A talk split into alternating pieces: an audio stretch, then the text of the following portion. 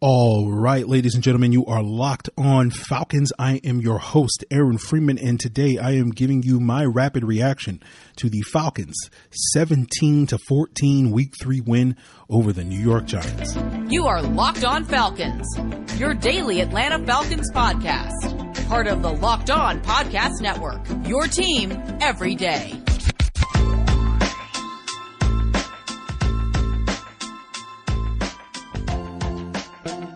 So, guys, you know me. I'm Aaron Freeman. Been covering the Falcons for many years, formerly at FalcFans.com. RIP. Still going strong on Twitter at FalcFans. Still putting up weekly columns over at the Falcoholic, the SB Nation website for the Atlanta Falcons. And, of course, the host of this illustrious Locked On Falcons podcast, your daily Atlanta Falcons podcast, right here on the Locked On Podcast Network.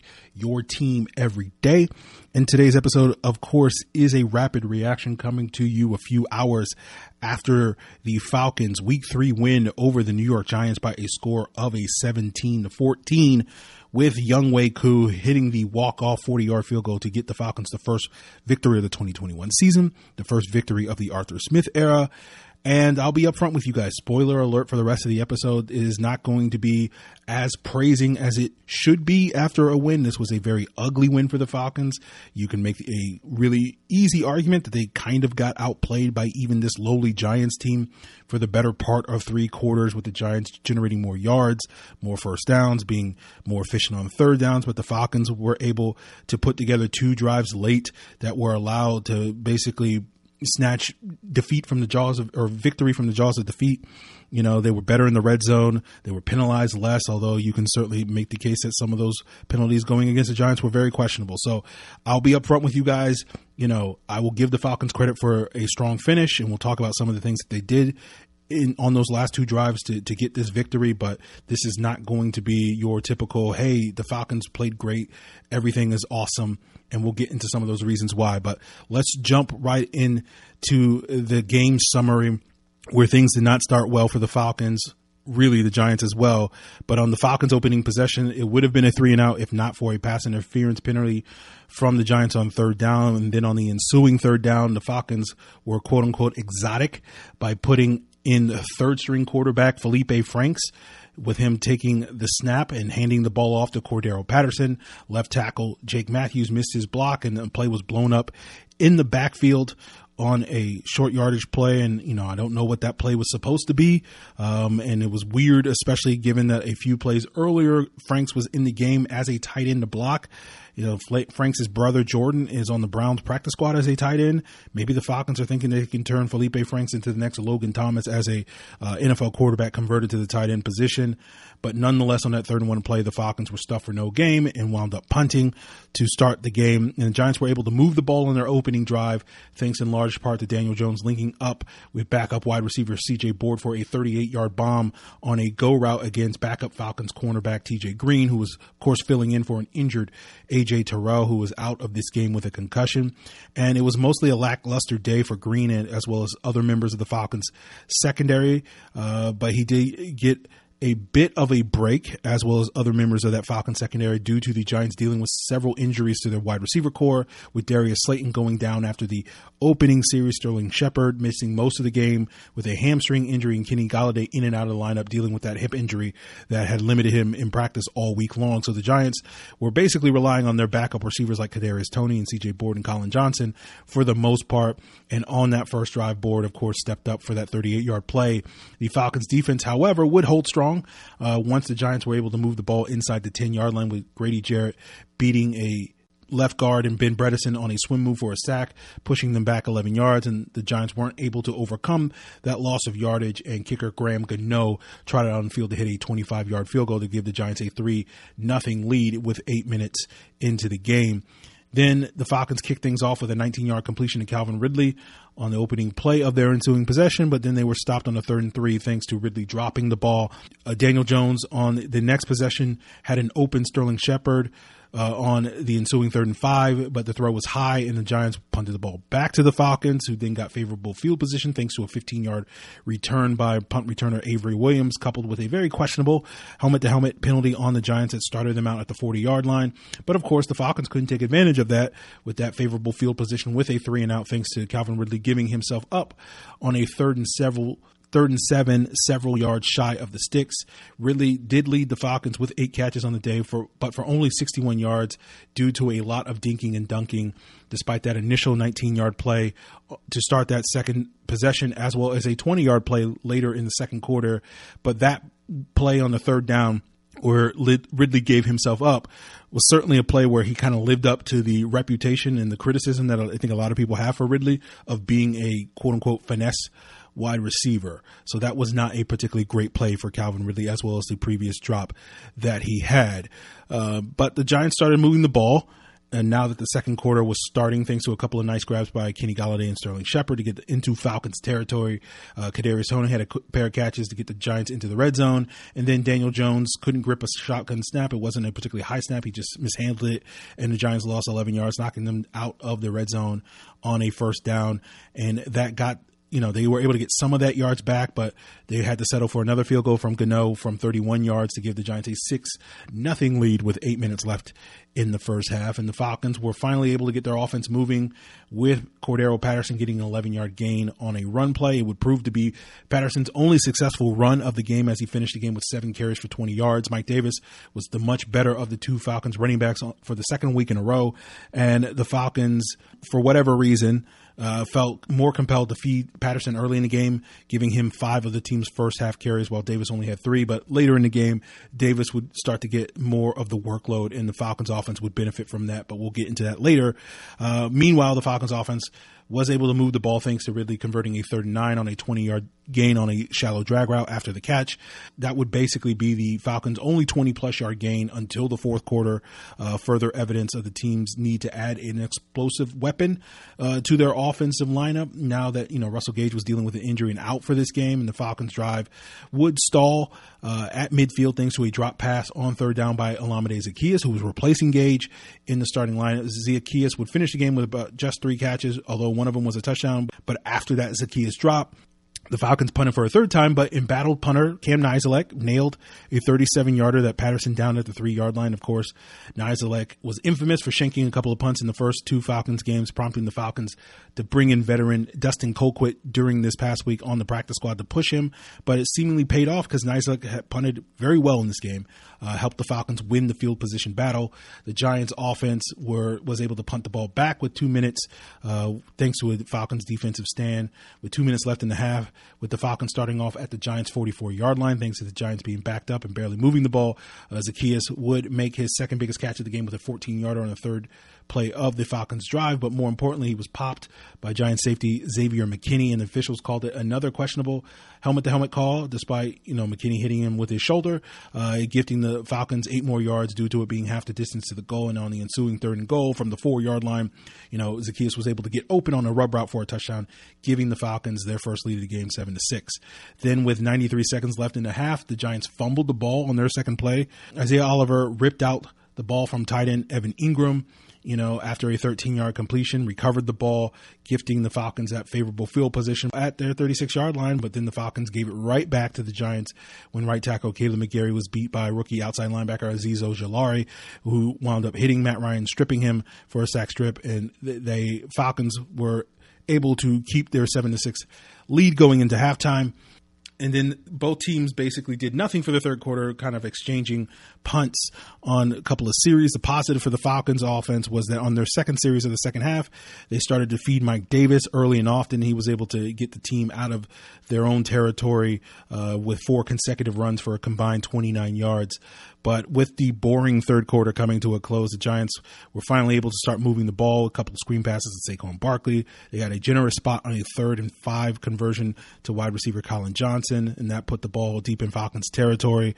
Golladay then make a 16 yard reception, followed up by a defensive pass interference penalty on a pass breakup by Falcons corner Fabian Moreau in the end zone on a fade ball, and that put the Giants, of course, at the one yard line. And Barkley scored on the next play on a dive play, giving the Giants a 12 to 7 lead.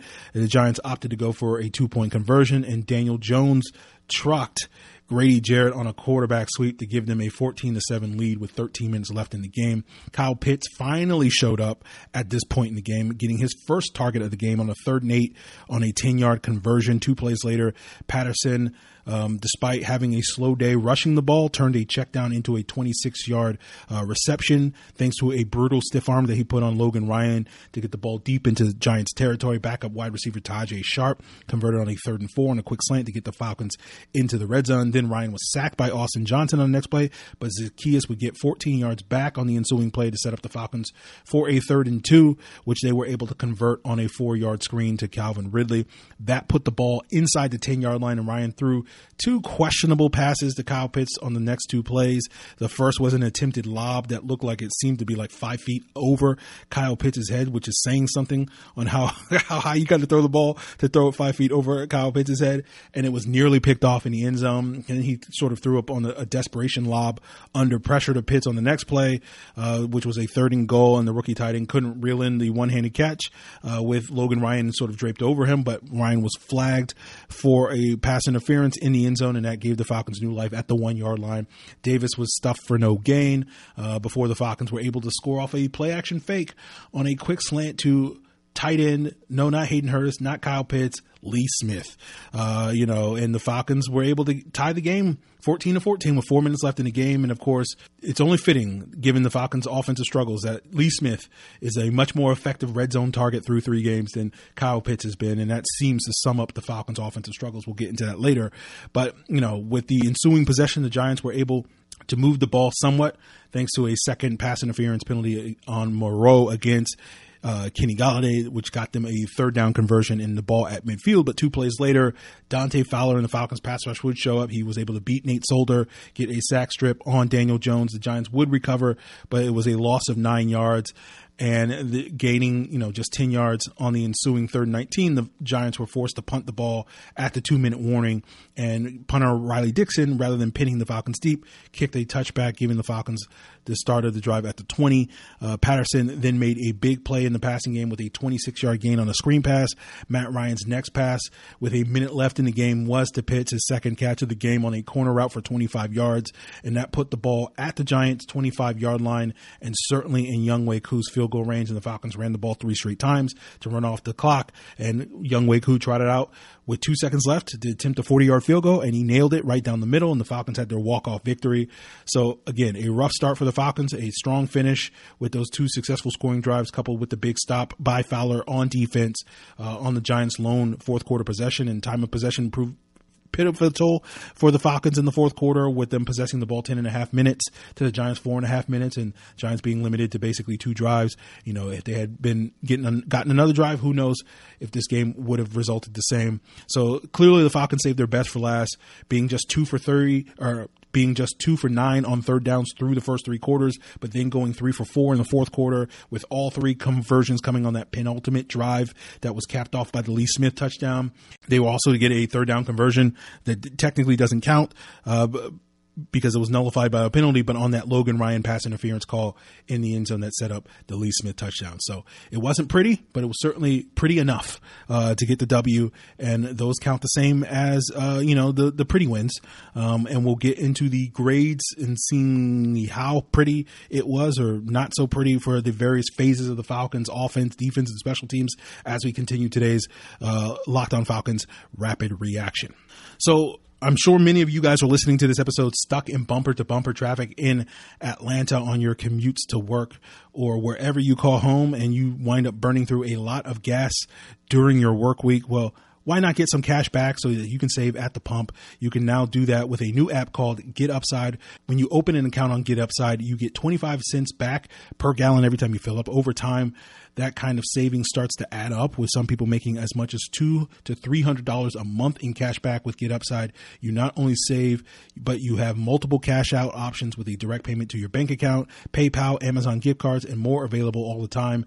And now when you open an account and use our special promo code touchdown, you can get a bonus 25 cents per gallon on your first fill up. That's up to 50 cents back per gallon. Don't pay full price at the pump anymore. Download the free Get Upside app available in the App Store or on Google Play and use our promo code touchdown when you sign up. That's Get Upside promo code touchdown to start saving every time you fill up. BetOnline is back and is better than ever, and all eyes are now on the gridiron as teams are back to start another football season. And of course, as always, BetOnline is your number one spot for all the pro and college football action this season with a new updated website and interface and even more odds, props, and contests. BetOnline.ag continues to be the number one source for everything football. Head over to the website or use your mobile device to sign up today with the promo code locked on for a 100% welcome bonus. The Falcons covered as three point underdogs to the Giants in week three. And although my four team NFC South money line parlay didn't come through, thanks to the best team on the planet, the Rams, living up to that reputation and taking care of business against the Buccaneers, but maybe you guys were a little bit smarter and said, look, I'm going to bet on the other three NFC South teams. But no matter how you bet, BetOnline is the fastest and easiest way to bet on all your favorite sports from football, basketball, boxing, right to your favorite Vegas casino games. Don't wait to take advantage of all the amazing offers available for the 2021 season. BetOnline, your online sportsbook expert. So giving out grades, starting with the passing offense, I gave it a C minus. Um, you can certainly make the case that this was probably Matt Ryan's worst game of the season so far. He did not play great in the first two games, um, and we can certainly blame a lot of that on being under too much pressure. And it's not to say he didn't see any pressure today. He was sacked three times or whatever the case may be, but it did seem like in, a, in multiple cases some of that pressure was due to him playing with happy feet. At least one of those sacks sacks that the Falcons gave up today, I would probably put on Matt Ryan. Um, I think Matt Ryan did a great job on those final two possessions of this game, and on those final two possessions, he went 11 for 12 for 118 yards. Prior to that, he was 16 for 24 for 125 yards. So he nearly matched uh, his his total uh, up to that point on two possessions that he had on the previous what eight or nine possessions. Um, but we saw the check down offense fully on display once again. Matt Ryan attempted three passes beyond 15 yards. His first to Calvin Ridley was nearly picked because Ridley seemed to stumble out of his break, but I'm not sure it wouldn't have been an overthrow regardless, even if Ridley hadn't stumbled. Uh, Zaccheaus dropped the second one later in that same drive, and then of course he hit the the late one to Kyle Pitts on that final drive to set up uh, the field goal. Uh, so you know, looking at the Falcons' weapons, Zaccheaus Ridley Pitts all had some key grabs, you know, touchdowns, big plays, uh, etc. Um, but they were pretty inconsistent throughout the game. Pitts was an afterthought through three plus quarters with zero targets until those last two drives. You know, maybe the Giants, you know, schemed some stuff to stop him.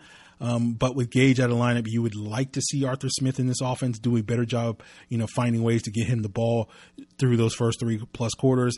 Hayden Hurst was an afterthought as well, only had one target all game, and that came in the third quarter. He also had a holding penalty, so he too was an afterthought. So the the two players that you would expect to get a bigger share of the workload with Gage out of the lineup and Hurst and Pitts, you know, were largely afterthoughts for most of this game. So that's that's a big question mark for this team.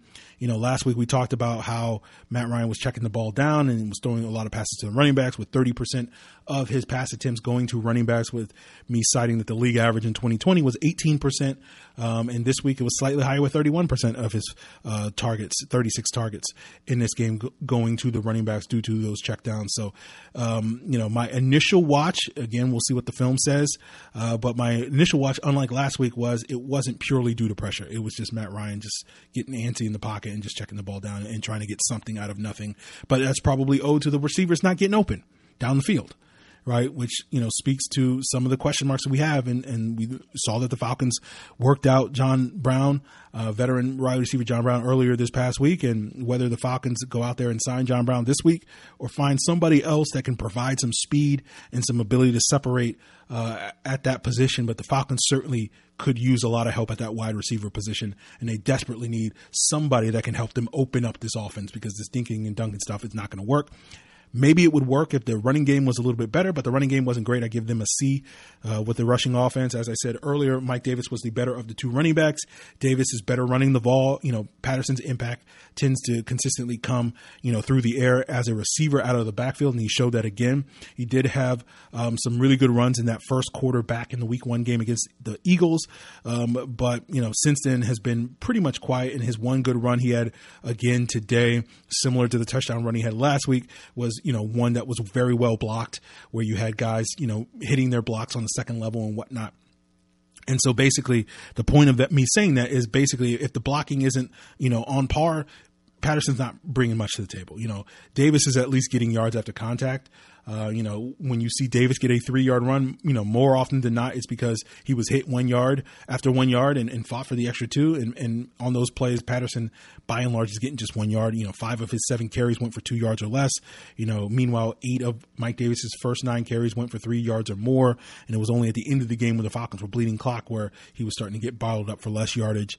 Um, you know, you don't want to be in a scenario where your offense is predictable uh, with Davis being in the game and that equals a run and Patterson being in the game that equals a pass. But right now, it does seem like that's the way that this offense works best, where Davis gets should get the bulk of the the rushing uh, attempts and, and, Patterson should get a bulk of those uh, pass attempts out of the backfield. And we'll see, you know, if the Falcons finally activate Wayne Gallman, who was inactive for the third week in a row uh, next week, and, and, maybe that adds a different wrinkle to the offense uh, or whatnot. But you know, the offensive line still is a problem holding back this running game, so it's not all Cordarrelle Patterson. But the point is that if the offensive line isn't doing their job, then he's not doing his job as a runner at the very least. So uh, we'll see what the film says, but you know the Falcons struggled in short yardage in this game, but it, it, felt like to me like if the offensive line had played better, you know Mike Davis instead of getting 50 yards in this game probably would have gotten like 70 or 80 yards in this game. So that's why the the rushing offense gets a bump because I thought Davis did more uh, than what he was allowed to do switching to the defensive side of the ball, the passing defense, I give it a C.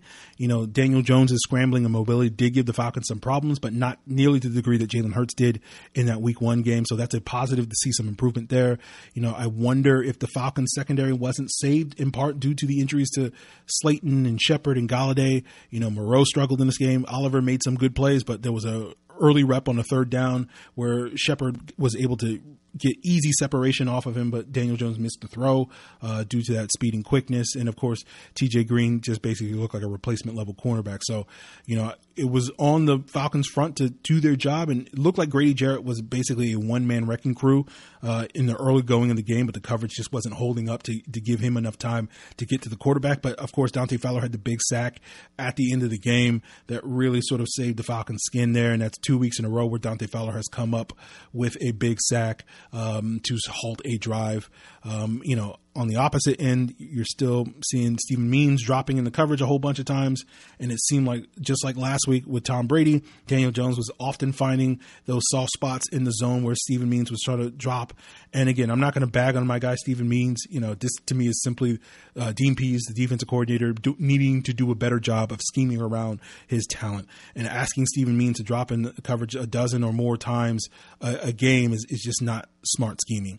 Um, if you want to use that edge opposite Fowler in that manner, as I said on this past Wednesday's All 22 review, then put Jacob Tuioti Mariner, Ade Ogundeji, or Michael Walker into the lineup. They would be much better fits in that type of role than Steven Means is at this point in his career. So, you know, when we talked about Steven Means this summer and what his role would be, the expectation was that he was going to basically be a situational pass rusher, and that's not at all how the Falcons have been using him. They've been using him like a coverage linebacker, which makes no sense to me.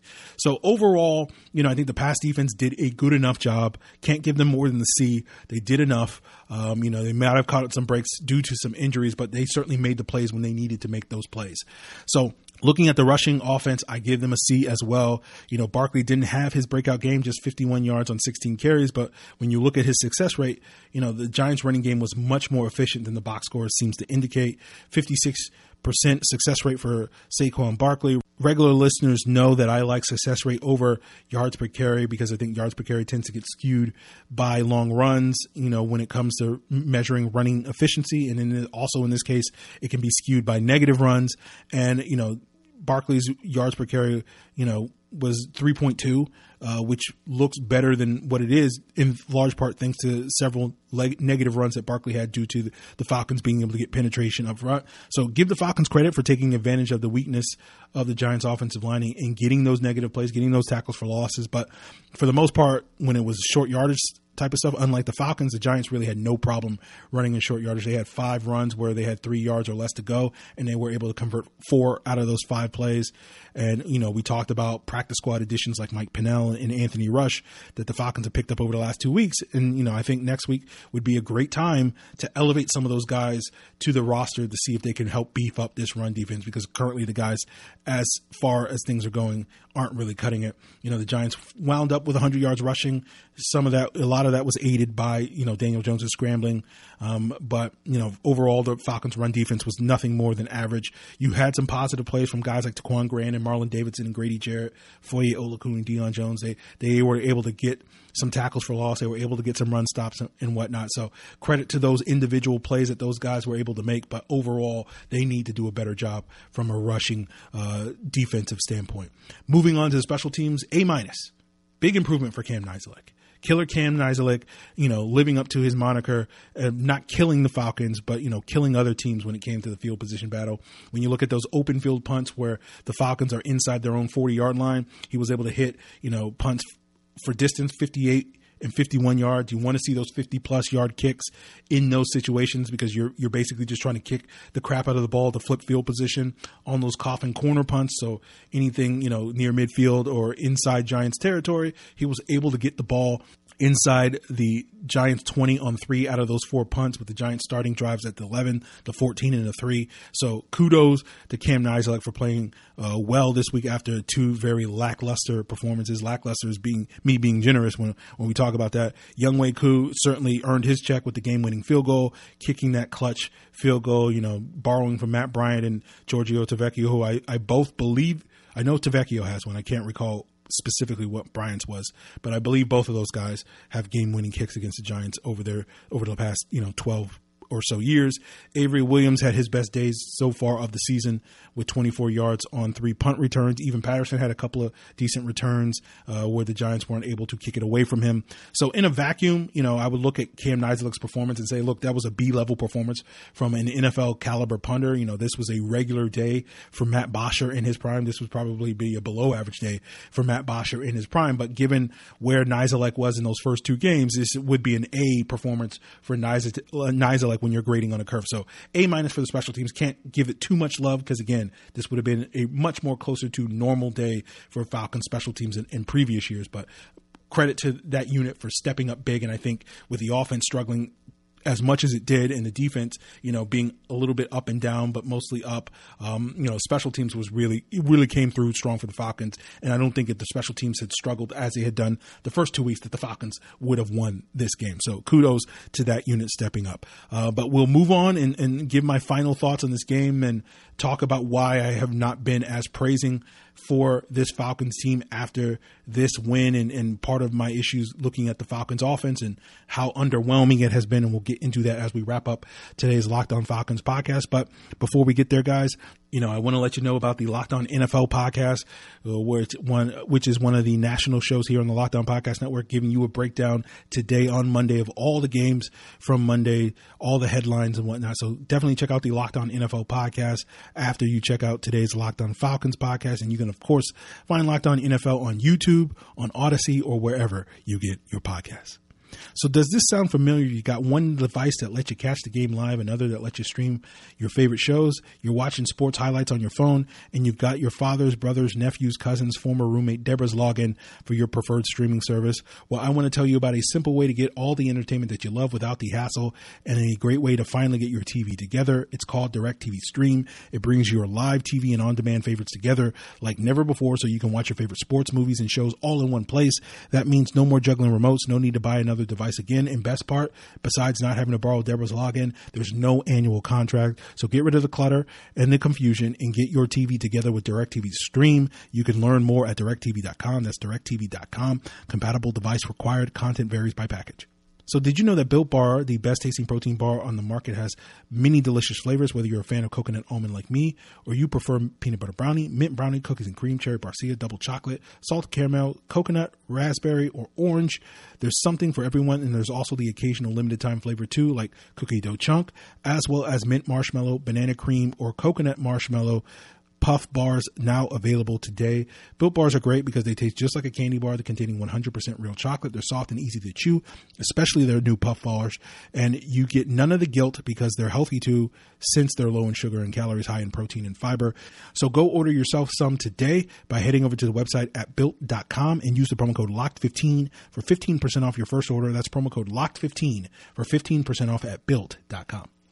So as I said at the top, it was an ugly, rather unimpressive win for the Falcons, but you know you are seeing progress. If you want to put a positive spin on things, from weeks one to two and now to three, uh, given that the Falcons have played better, played good enough to win uh, in, in, week three, which was not quite the case in weeks one and two, um, and so you know right now I still see a team that probably is destined to be picking top five in the draft next April based off of their performance so far this season. But, you know, they're slowly inching up that power ranking. So, you know, in another week or two, maybe they'll be only picking in the top 10 of the upcoming draft. So we'll see if the pattern continues as this team shows progress and they can get some wins uh, against Washington and the Jets before the bye week. And obviously, if they can get their record from three and two after this rough start, that will be certainly deserving of praise uh, of head coach Arthur Smith. But my honest opinion is there's not a lot of praise for Arthur Smith so far, in large part due to the offense being terrible.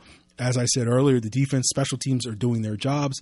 You know, the defense despite earning a C grade. You know, I've been saying for months, if not years, that that's all the defense needs to be under Dean. That's all I expect. Just be good enough to win the game. And that's what the Falcons did. Get some stops, get off the field in third down, get some stops in the red zone, bend but don't break. That's what the Falcons were on the Sunday against the Giants, and that's all they need to be, right? And special teams, again, you know, continue to get A minus, B plus level performances from that unit. That's more than good enough. That's all we ask for from the special teams. But this offense is terrible and it's just all around bad. Whether you're looking at the quarterback play, the running game, the offensive line, the weapons, whatever, you know, the dinking and dunking is not working with the weapons that the Falcons have.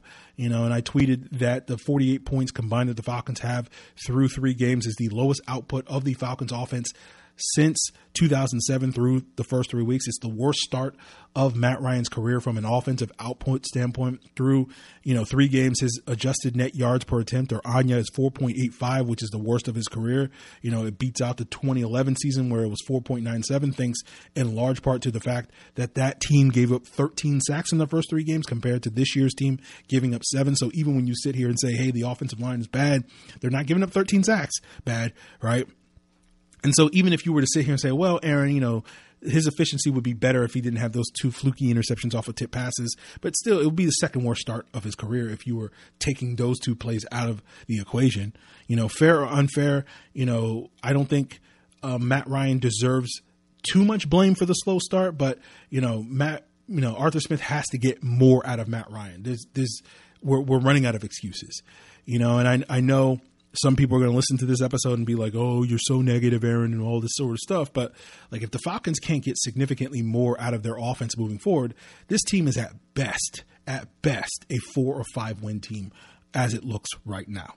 And if that's the case, like to me, you you can't keep blaming the lack of talent as the problem because in a world where Arthur Smith is getting this quote unquote four or five win team due to lesser talent to overachieve, you're basically making the argument that this Falcon team has the talent of a two or three win team.